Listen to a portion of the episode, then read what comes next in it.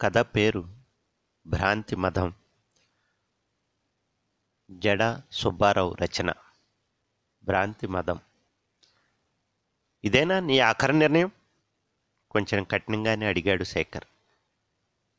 ఇక చెప్పే ఓపిక నాకు లేదు నాయన. స్థిరంగా పలికింది రవళి కంఠం. ఇన్నాళ్ళు కలిసి ఉండి ఇంత హఠాత్తుగా వెళ్ళిపోవడం మంచిది కాదు. నలుగురికి తెలిస్తే ఎంత తలవంపులు ఆలోచించావా? తలవంపులు కాబట్టే ఇన్నాళ్ళు ఉన్నాను. తప్పొప్పులు తెలిసాక మనస్సాక్షిని చంపుకోలేను. పెళ్ళి వద్దనుకున్నాం పిల్లల్ని కనకూడదనుకున్నాం. మన ఇష్టం వచ్చినట్లు బతకాలని నిర్ణయం తీసుకున్నాం.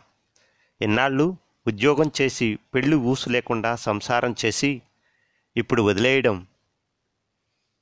ఏమో వయసు వేడిలోనో పక్క వాళ్ళతో బేరీజు వేసుకునో. అప్పుడున్న పరిస్థితులను బట్టి మన జీవితాన్ని నిర్ధారించుకున్నాం. రోజులు గడిచాయి. సంఘం నిర్దేశించిన వివాహ బంధాలు వివాహం ద్వారా కలిగే సంతాన భాగ్యానికి దూరమై మనిద్దరమే పొందుకునే లాభమేమిటో నాకు అర్థం కావట్లేదు. అంది రవళి. వాటన్నింటినీ ఆలోచించే ఈ ఒప్పందానికి కట్టుబడ్డాం అన్నాడు శేఖర్. ఒప్పందమని నువ్వే అంటున్నావు. నచ్చకపోతే పరస్పర అవగాహనతో రద్దు చేసుకోవచ్చు అంది రవళి. మన ఇష్టం వచ్చినట్లు రద్దు చేయడానికి ఇది ఇంకేదో కాదు బంధం వాదించాడు గట్టిగా. బంధమా? ఏం బంధం మనది శారీరక అవసరాలు తప్ప మానసిక సంతృప్తికి స్థానం లేని బంధం మనది. మనం కలిసి ఉండడం మొదలుపెట్టిన తర్వాత పెళ్ళి చేసుకుందామని అడిగాను గుర్తుందా? నువ్వు ఆ విషయం వదిలేశావు. కొన్నాళ్ళ తర్వాత మీ ఇంట్లో వాళ్ళు సంబంధాలు చూస్తున్నారని చెప్పావు. మన ఇద్దరి సంగతి చెప్పి వాళ్ళను ఒప్పిస్తానని కూడా చెప్పావు. నా కర్మే కాలిందో కాలే జారిందో అప్పుడు పరిపక్వత లేదు. ఇప్పుడు జీవితానుభవాలు చాలా పాఠాలు నేర్పాయి. అందుకే ఈ నిర్ణయానికి వచ్చాను. అంది రవళి. రవళి చెప్పిందంతా విన్నాడు శేఖర్. కళ్ళల్లో బయటికి కనిపించని కోపం బుసలు కొట్టసాగింది. పెదవులు అదురుతున్నాయి గోడను చేతితో కొడుతూ ఇంకొక ఛాన్స్ ఇస్తున్నా. బాగా ఆలోచించి నిర్ణయం తీసుకో. ఎన్నాళ్ళు కలిసిండి విడిపోయి వెళ్ళిపోతే అబ్బాయి కన్నా అమ్మాయి ఎక్కువ నష్టపోతుంది. సంఘం సూటిపోటి మాటలతో హింసించి చంపుతుంది. పూలను విడిచిపెట్టి గులాబీములను ముట్టుకుంటున్నట్లుగా తయారవుతుంది నీ జీవితం ఆగాడు శేఖర్. అయితే పెళ్ళి చేసుకుందాం సూటిగా అతని కళ్ళల్లోకి చూస్తూ అడిగింది రవళి. తడబడ్డాడు అతను. శూన్యంలోకి చూడసాగాడు. అసహనంగా తల విదిలించాడు. ఏం మాట్లాడవు పెళ్ళి చేసుకుందాం. అంది రవళి మళ్ళీ. అప్పుడు దానికి స్థానం లేదని ముందే అనుకున్నాం. కోపం నిప్పులు కక్కసాగింది శేఖర్ గొంతులో. అప్పుడు స్థానం లేదు. వయసు ఉద్రేకంలో ఉన్నాం. అవసరాలు ముందుకు నడిపించాయి. కానీ నలుగురిలోకి వెళ్తే పైన మెడ కింద కాళ్ళు చూస్తున్నారు. పెళ్ళయిందో తెలియదు కాలేదో తెలియదు ఇద్దరం కలిసి వెళ్తే అతను ఏమవుతాడని అడుగుతున్నారు. పక్కనున్న ఆడదానితో సంబంధాన్ని మగవాడు ఎలాగైనా సమర్థించుకుంటాడు. కానీ ఆడవాళ్ళకు అది చాలా కష్టం. అందుకే చెప్తున్నాను పెళ్ళి చేసుకుందాం ఆగింది ఆమె. అది జరగని పని కోపంగా పలికాడు. నీ ఇష్టం వెళ్ళిపోయింది లోపలికి. బెడ్రూమ్ తడుపులు ధడేల్మని మూసుకున్నాయి. ఎవరో మేఘరంజి పాడుతున్నారు. చినుకులుగా మొదలైన వాన గుత్తులు గుత్తులుగా కురవసాగింది. కిటికీలోంచి ఆకాశంలోకి చూస్తుంటే ఆకాశమంతా మెరుపులతోనూ ఉరుములతోనూ ప్రతిధ్వనిస్తోంది. వెలిగి ఆరిపోతున్న దీపకాంతిలాగా అప్పుడప్పుడు వచ్చే మెరుపులు ఆకాశానికి కొత్త హంగుల్ని అద్దుతున్నాయి. కిటికీకి దగ్గరగా ఉన్న చెట్టు మీద పెట్టొకటి ముడుచుకుని కూర్చుంది. ఆకుల మించు జారిన వాన చుక్కలు చెట్టు కొమ్మల మీద పడి అక్కడి నుండి కిందికి జారుతున్నాయి. ఒంటరి పిట్టను చూస్తున్న రవళ్ళి మనసు ఏదో బాధతో పరితపించసాగింది. ఎగసి పడుతున్న ఎద సవ్వడికి ఏ అర్థం చెప్పుకోవాలో తెలియలేదు. బలపడతాయని ఏర్పరచుకున్న బంధాలన్నీ రోజులు గడిచే కొద్దీ ఎందుకు బలహీనంగా మారతాయో ఎంతగా ఆలోచించినా బోధపడట్లేదు. చెప్పుకున్న ఊసులు చేసుకున్న బాసలు అన్నీ తనకు తెలియని ఏదో సుడిగుండంలోకి తనను నెడుతున్నట్లుగా అనిపించసాగింది. వయసు వేడిలో చేసిన తప్పులన్నీ కళ్ళ ముందు నిలబడి మనసును ఛిద్రం చేస్తున్నాయి.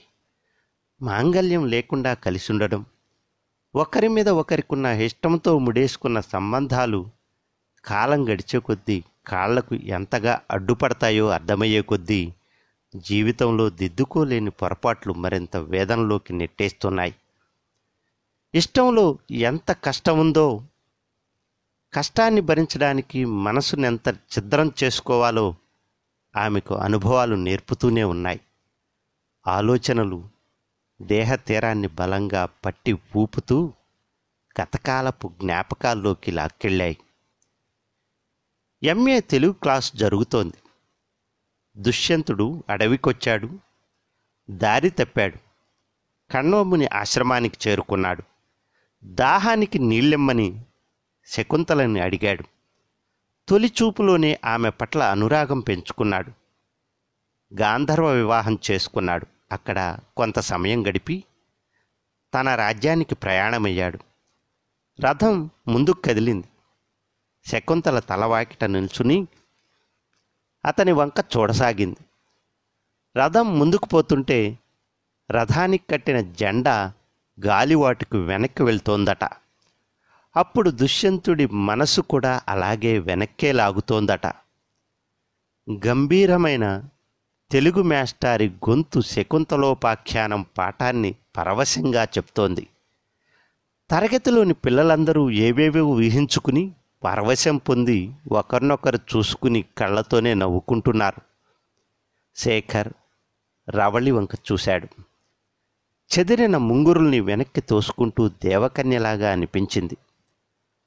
ఆమె శకుంతలగా తనను తాను దుష్యంతునిగా ఊహించుకున్నాడు. క్లాస్ పూర్తయ్యాక మీరు చాలా అందంగా ఉన్నారు అన్నాడు చొరవగా. కోపము తాపము కలగలిసిన చూపులు అతన్ని ఉక్కిరి బిక్కిరి చేశాయి. వెంటనే చెప్పకూడదనే అనుకున్నాను. బాగుంది అనిపించిన విషయం వెంటనే చెప్పకపోతే బాగోదు కదా అని చెప్పేశాను. ఆమె వంక చూసి చెప్పాడు. అంతవరకు దట్టంగా పట్టిన మబ్బులు అనుకోకుండా వచ్చిన గాలికి చల్లా చెదరైనట్లుగా ఆమె పక్కున నవ్వింది. శేఖర్ గుండె తేలికైంది. కిందకు వంగి ఏదో ఏరుతున్నట్లుగా ఏరుకుని దోసిట్లో పోసుకోసాగాడు. ఏం చేస్తున్నారు? నవ్వుని పెదవి కింద నొక్కిపెట్టి అడిగింది రవళి. మీరు నవ్వుతుంటే ముత్యాలు రాలాయి. వాటిని ఏరి జాగ్రత్త చేస్తున్నాను. చూపుల్లోని చిలిపిదనం మాటల్లో ధ్వనించింది. ఎగసిపడిన అలల దాటి నావ అల్లాడినట్లుగా ఉంది ఆమె పరిస్థితి. అదురో బెదురో తెలియని అయోమయం ఆమెను నిలువున ఆవరించింది. క్షణం పాటు నుదిటిపై పుట్టిన నాలుగు చెమట చుక్కలు ముత్యాల్లా మెరుస్తున్నాయి. మిగలపండిన దొండపండులా పెదవి అదిరిపడుతోంది. అదిమి పెట్టిన నవ్వు నాపుకుంటూ మరి ఇంత అతిశయోక్తి పనికిరాదేమో? అప్పుడప్పుడు కాస్త స్వభావోక్తి కూడా వాడితే బాగుంటుంది అంది. స్వభావోక్తి అంటే ఉన్నది ఉన్నట్లు చెప్పడం. అతిశయోక్తి అంటే ఉన్నదానికి కొంచెం చేర్చి చెప్పడం. నేనింకా కొంచెమే చేర్చాను. చాలా తక్కువ అన్నాడు కూర్చున్నవాడు పైకి లేస్తూ విరామం అయ్యాక ఒక్కొక్కరుగా అందరూ క్లాసులోకి వెళ్ళిపోతున్నారు. కారిడార్లో ఇద్దరే మిగిలారు. ప్రాచీన కవులందరూ ఆమె ముఖాన్ని చంద్రబింబంతోనే పోల్చి అక్కడే ఆగిపోయారు. తరాలు మారినా అదే కంఠోపాఠం అయింది. మిమ్మల్ని చూస్తుంటే దాన్ని మార్చాలని ఉంది. కానీ అన్నప్రాసన రోజే ఆవకాయ ఎందుకని ఆగిపోయాను అన్నాడు. అంతకు మించిన ఉపమానాలు ఏముంటాయి? అతని మాటల్ని ఇంకా వినాలని ఉంది రవళికి. ఎందుకుండవు? చూసే దృష్టిని బట్టి సృష్టిలోని అందాలు కొత్త రూపాన్ని సంతరించుకుంటాయి. అనుభవంలో కొన్ని పోలికలు అలవోకగా పుట్టుకొస్తాయి. కవులైతే వాటికేవో పేర్లు పెట్టి వర్ణించుకుని తృప్తిపడుతుంటారు. సామాన్యులైతే వాటిని వాడుకుని వదిలేస్తారు అన్నాడు. అతని వంక అర్థం కానట్లు చూసింది. కాసేపు అయ్యాక అయితే మిమ్మల్ని భ్రాంతి మదాలంకారం వేధిస్తుందన్న మాట అంది. సరిగ్గా చెప్పారు. ముఖాన్ని చంద్రబింబంలాగా భ్రమించి చకోర పక్షులు చుట్టూ తిరిగితే అదే భ్రాంతి మదం. ప్రస్తుతం నా పరిస్థితి అలాగే ఉంది. అయితే నేను మిమ్మల్ని మాత్రమే చూస్తున్నాను. మీలాగా మరొక రూపం ఉందా అని సందేహపడుతున్నాను. అసలు ఉందో లేదో అనే భ్రమతో తలబడుతున్నాను అన్నాడు నెమ్మదిగా. ఆమె మళ్ళీ నవ్వింది. చీకటి కాకపోయినా పట్టపగలే పున్నాగ పువ్వులు నేలరాలుతున్నట్లుగా వెన్నెల కురవసాగింది. తడబాటుగా తత్తరపాటుతో ఆమె క్లాసులోకి వెళ్ళింది. వెన్నెల తాగి బతికే చకోర పక్షిలా ఆమెను అనుసరించాడు. కొద్దిగా ముసిరిన చీకట్లో ఏకాంతంగా పీకాక్ లేక్ దగ్గర కూర్చున్నారిద్దరు. పైన విరబూసిన వెన్నెల ఎదురుగా సందడిగా తిరుగుతూ మయోరాలు. ముదురు ఆకుపచ్చ ఎరుపు రంగు చీరల్ని కలిపి కుట్టినట్లుగా ఉన్న మయూరాలు అటూ ఇటూ తిరుగుతుంటే చూస్తూ మైమర్చిపోయారిద్దరూ. నీ ముఖ కాంతి ఆకాశాన్ని చేరుతుందో లేక ఆకాశంలోని వెన్నెల నీ ముఖంలో ప్రతిఫలిస్తుందో తెలియకుండా ఉంది అన్నాడు శేఖర్. నీకేమనిపిస్తుందో అంది రవళి. ఒక క్రమ పద్ధతిలో అమర్చినట్లున్న అవయవ లావణ్యమంతా ఆకాశానికి చేరి అది తెలుపు రంగులోకి మారిందనిపిస్తుంది అన్నాడు ఆమె కళ్ళలోకి చూస్తూ. ఏదో మైకంలో ఉన్నట్లున్నావు అంది. నువ్వు పక్కనుంటే నేనేమిటి? లోకమంతా మైకంలోనే ఉంటుంది. పాల పొంగులాగా నవ్వు తన్నుకొచ్చింది. ఆమె నవ్వుతుంటే అటూ ఇటూ తిరుగుతున్న మయూరాల్లో వయ్యారం చిందులేసింది. మైకం పోవాలంటే ముళ్ళు పడాల్సిందే అంది. లోకమంతా ముళ్ళు తెంచుకోవాలని ఆరాటపడుతుంటే నువ్వు ఏరికోరి తగిలించుకుంటానంటున్నావు? పెళ్ళి ఆడదానికి భద్రత మగవాడికి అవసరం. చేసుకున్నవాడు తోడు నిలవకపోయినా తాడు తోడుగా ఉన్న ఆడదానికి ఎంతో కొంత విలువిస్తుంది సంఘం అంది. కడివెడు పాయసంలో ఒక కుంకుడుగాయ వేసినట్లు చేశావు సంభాషణంతా. అయినా అసలు కంటే వడ్డీ ముద్దని పెద్దలు చెప్పారుగా అన్నాడు. అలా అని వడ్డీ వెంటే పడితే అసలుకు విలువెక్కడుంటుంది? అంది రవళి వెన్నెల వెలుగులో మెరుస్తున్న గాజు కళ్ళతో ఆమె వైపు చూశాడు. అందం ఉంటే తెలివి తెలివి ఉంటే అందం ఒకే చోట ఉండవని చెప్తారు. కానీ రెండు లక్షణాలు కలగలిపిన రవళి అతని కళ్ళకి మరింత ముగ్ధ మనోహరంగా తోచింది. వెళ్ళి విరిసిన వెండి వెన్నెల్లో ఇద్దరి చేతులు వెళ్ళినాటి ప్రమాణాలు చేసుకున్నాయి. పంచభూతాలు ఆశీర్వదించినట్లుగా మయూరాలు నాట్యం చేసినట్లుగా ఆగి ఆగి వీచే గాలి అక్షంతలు వేస్తున్నట్లుగా భావించారు. కోర నీ మొహంలా ఉంది. నీకు అందం మీద ఉన్న శ్రద్ధ ఆరోగ్యం మీద లేదు. ఎందుకంత విరగబడి నవ్వుతావు? నలుగురు ఉంటే ఏమనుకుంటారు? వెన్నెలెక్కడో కనపడని అగాధాల్లో ఇంకిపోయింది. ఎదురు చూపులన్నీ ఎడారి చినుకుల్లా పోయాయి. నిద్ర లేవగానే గుడ్ మార్నింగ్. వంటింట్లో ఉన్నప్పుడు వెనక నుంచి కావలించుకోవడం వెచ్చని గాలితో మెడపై కిలిగింతలు పెట్టడం చేతుల మీద ఎత్తుకుని అమాంతం మంచం మీద కూలదోయడం అన్నింటినీ మించి అణు అణువులోనూ అలంకారాలను ప్రవచించిన నోరు రంగు రుచి వాసనలను మార్చుకుని అసలు రూపాన్ని ప్రదర్శిస్తోంది. రాను రాను నీ ధోరణిలో మార్పు కనిపిస్తోంది అందొక రోజు ముఖం చిట్లించుకుని విస్మయంగా చూశాడు ఆమె వైపు. కాసేపు అయ్యాక ప్రేమ భ్రాంతి కలిసి ఉండడం వాస్తవం. పెళ్ళి కాకముందు అవసరాలు ఆకర్షణలు ప్రధానం కాబట్టి అలంకారాలు ఎలా కావాలంటే అలా వచ్చేస్తాయి. కలిసున్నాం కనుక వస్తువు నాదయింది. కనుకనే భ్రాంతిలో నుంచి వాస్తవంలోకి వస్తున్నాను. ఏమాత్రం తడబాటు లేకుండా చెప్పేశాడు. అతిశయోక్తిగా మొదలైన పరిచయం భ్రాంతి మదంగా కొనసాగి చివరికి స్వభావోక్తిలోకి మారింది. నీళ్ళన్నీ ఎండిపోయాక రాళ్ళు రప్పలు బయటపడినట్లుగా ఒకరి గురించి ఒకరికి తెలిసే కొద్దీ తనని వదిలించుకోవాలన్న అతని వ్యామోహం మాటల ద్వారానూ చేతల ద్వారానూ బయటపడసాగింది. అతనిలోని అహం అప్పుడప్పుడు బయటికి లేచి నేను మగవాణ్ణి అనే విషయాన్ని గుర్తు చేయసాగాయి.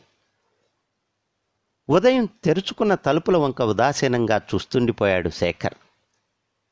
ఇది వరకు గొడవ జరిగితే రెండు రోజుల్లో సర్దుకోవడం పగలంతా అరుచుకోవడం రాత్రికి ఖర్చుకోవడం మామూలే కాబట్టి అదే సర్దుకుంటుందని ఊరుకున్నాడు. పరిచయమైన ప్రారంభంలో రవళి అలిగితే పిచ్చెక్కినట్లు అయిపోయేది. అన్నం కూడా సహించేది కాదు. తనను బతిమాలి తన దారిలోకి తెచ్చుకునేదాకా ఆమె చుట్టూనే తిరిగేవాడు. రోజులు గడిచే కొద్దీ ఆమె అలిగితే కొన్నాళ్ళు చూసి చూడనట్లుగా ఉండేవాడు. కాలక్రమంలో అలకనేది అసలు విషయమే కాదన్నట్లు పట్టించుకోవడమే మానేశాడు. చేతిలోని బ్యాగును పక్కన పెట్టి అతని ఎదురుగా కూర్చుంది రవళి. కళ్ళు రాత్రంతా ఏడ్చినట్లుగా ఉన్నాయి. ఏదో స్థిర నిశ్చయానికి వచ్చినట్లుగా మనిషి మాత్రం దృఢంగా ఉంది. కాసేపు అయ్యాక ఆర్థిక స్వాతంత్ర్యం వల్ల ఏ తప్పైనా చేయొచ్చని పిల్లి పాలు తాగినట్లుగా మనల్ని ఎవరు గ్రహించట్లేదని పొరబడుతుంటాము. ఎంత తిట్టుకున్నా కొట్టుకున్నా పెళ్ళి అనే చట్రంలో ఉన్నవాళ్ళు సర్దుకుపోతారు. కానీ ఏమాత్రం భద్రత లేని కలిసి ఉండడం అనే భ్రాంతిలో నేను తొందరగానే బయటపడ్డాను. మన దృష్టిలో అది నేరము పాపము కాకపోయినా మగవాళ్ళ అహానికి వ్యామోహానికి బలయ్యేది స్త్రీలనే విషయం అనుభవపూర్వకంగా తెలిసింది. మనసు బలహీనమైతే ఏడుపొస్తుంది. దృఢంగా ఉంటే తెగింపు వస్తుంది ఇందులో ఎవరి తప్పు ఎంత అనేది అంచనా వేయడం కంటే తప్పు నుంచి నేర్చుకున్న పాఠం గొప్పదని నా భావన. అయినా అవసరానికి మమ్మల్ని భ్రాంతిలో ముంచి అది తీరిన తర్వాత స్వభావోక్తిలో కూడా బతకకుండా సర్వనాశనం చేయడం మీకు అలవాటే. నన్ను కలవాలని ఎప్పుడూ ప్రయత్నించకు. ఇంతకు ముందులా చకోర పక్షిలా ఆమెను వెంబడించలేకపోయాడు శేఖర్.